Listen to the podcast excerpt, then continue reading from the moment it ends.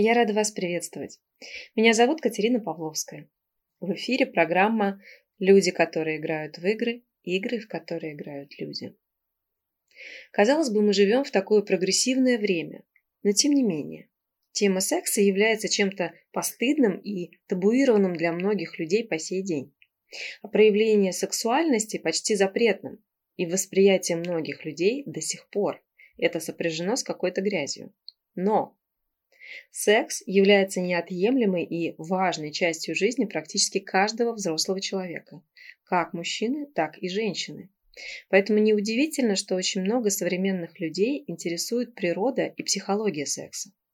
Секреты сексуальности и сексуальной привлекательности для противоположного пола.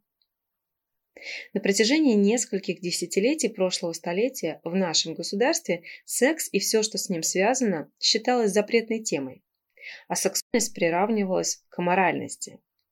Однако с человеческой природой спорить невозможно, и некоторые идеи, которые исповедовались в коммунистическом обществе, потерпели сокрушительный крах в конце 80-х годов 20-го столетия. Именно в этот период на территории многих стран, состоящих в СССР, произошла сексуальная революция, результатами которой стали раскрепощение, общества и преобразование сексуальных ценностей и норм. Всемирная организация здравоохранения дает следующее определение. Сексуальность – это центральный аспект бытия человека на протяжении всей его жизни. То есть сексуальность – это не только секс, не только поведение, которое человек выбирает, чтобы как-то себя проявить. Это куда более сложное явление – это комплексная характеристика для различных психологических и физиологических процессов, которые прямо или косвенно относятся к половой жизни. Сексуальность в психологии считается поведенческим качеством, которое делает человека, обладающего им, привлекательным для лиц противоположного пола. Вопреки мнению многих людей, сексуальность никаким образом не связана с распущенностью в поведении. Ведь на самом деле эта сторона личности включает в себя психологические, физиологические, социальные, духовные, культурные и даже религиозные аспекты. В основе сексуальности есть и биологические, и социальные составляющие. Потому что в некоторые характеристики сексуальности и в человеческом организме заложены генетические, а другие формируются в процессе воспитания и социализации. Еще Зигмунд Фрейд определял сексуальность как одну из основополагающих поведенческих черт и как важный аспект социального поведения человека.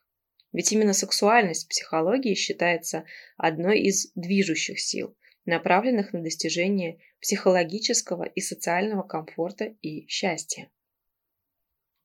Еще сексуальность можно назвать одной из основных причин сближения людей причиной, которая заставляет мужчину и женщину строить отношения, создавать семью. В основе и женской, и мужской романтической любви в большинстве случаев лежит именно сексуальное притяжение, и именно оно служит в качестве толчка для начала отношений. Связь сексуальности с романтической любовью, как правило, неразрывна.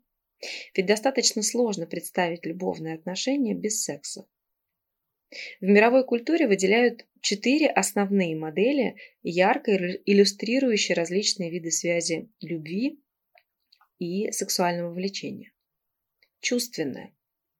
Культура, которая отождествляет любовь и секс, и при которой сексуальное притяжение считается равным влюбленности. Чувственная культура присуща адептам даосизма, индуизма, некоторых течений буддизма и других. Психофизическая. Культура, в которой секс и любовь являются неотъемлемыми и равнозначными составляющими отношений между мужчиной и женщиной. Такое отношение к сексуальности присуще людям, относящимся ко многим культурам, в том числе и к некоторым ветвям христианства. Противопоставление любви и секса. Культура, характеризующаяся способностью рассматривать секс и любовь отдельно друг от друга. Такая модель допускает наличие любви без секса и сексуальных отношений без любви. Приверженцами такой сексуальной культуры являются члены урбанистического социума. Платоническая любовь. отвергает секс как проявление любви. Приверженцы данной культуры считают, что настоящая любовь проявляется только в чувственной и эмоциональной сфере, а физические проявления опошляют и обесценивают высокие чувства. Поклонников такой культуры в мире меньшинство. К ним можно отнести людей, которые состоят в некоторых авторитарных религиозных организациях, а еще адептов определенных течений ортодоксального христианства. На проявление сексуальности на самом деле влияют родители. Имеет значение все. То, как они обращаются с телом ребенка, насколько бережно и ласково они относятся к его телу. Это помогает ребенку быть в контакте со своими телесными ощущениями. Или, если все плохо, он, наоборот, будет отстраняться от потребности тела.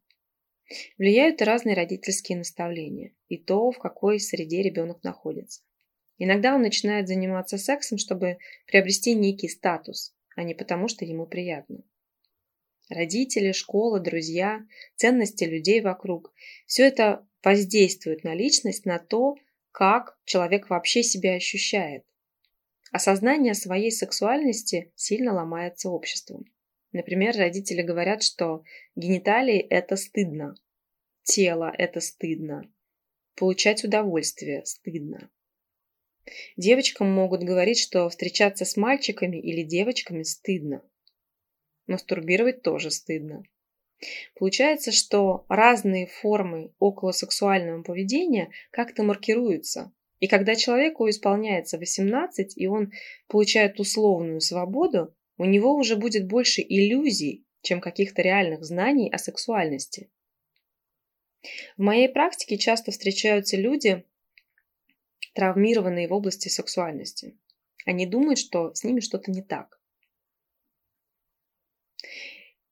Зачастую это настолько огромные внутренние слои, что человек либо не осознает свою сексуальность, либо осознает, но она для него настолько травматична, что хочется умереть.